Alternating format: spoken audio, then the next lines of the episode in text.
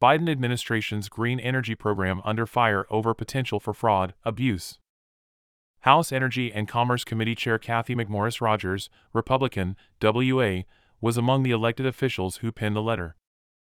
By Casey Harper with the Center Square. U.S. House Republicans are raising concerns about a new federal green energy program that critics say is wide open for potential fraud and abuse. The Inflation Reduction Act included $27 billion for the EPA to dole out via competitive grants for clean energy investments in low income communities by September 2024. Watchdogs and lawmakers say that deadline for the money to be spent by next year could lead to significant waste and abuse. With billions of dollars on the line, an unusually accelerated timeline for disbursement, and a new and complex funding structure, this program warrants close scrutiny and rigorous oversight, House Republicans said in a letter sent to Environmental Protection Agency Administrator Michael Regan this week. Historically, when federal agencies spend large sums of money on a deadline, later watchdog investigations have revealed questionable use of those funds. Recent reviews of COVID era relief funds, for example, showed that billions of dollars went to purposes later derided by lawmakers. This program is a completely new undertaking for the EPA, the letter said.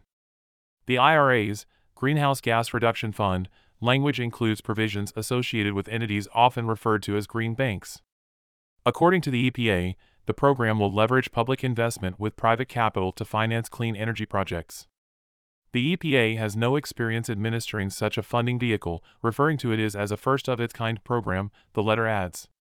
This concern is not simply partisan.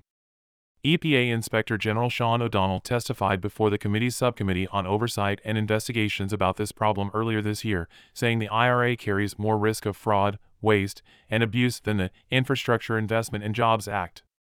O'Donnell said the IRA creates more new programs, which are more prone to inefficiencies and errors. In addition to the $27 billion that must be spent by next year, nearly $8 billion more must be spent by fiscal year 2026. The pace of this spending, when conducted by newly created programs and received by new recipients, significantly increases the vulnerability of all parties to fraud and creates the potential for errors or inefficiencies in execution, O'Donnell said in his testimony.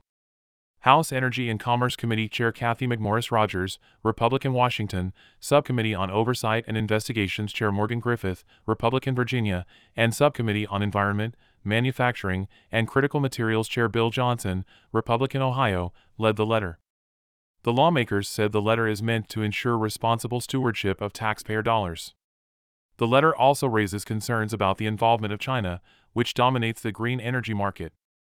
The EPA did not immediately respond to a request for comment. This report was first published by the Center Square.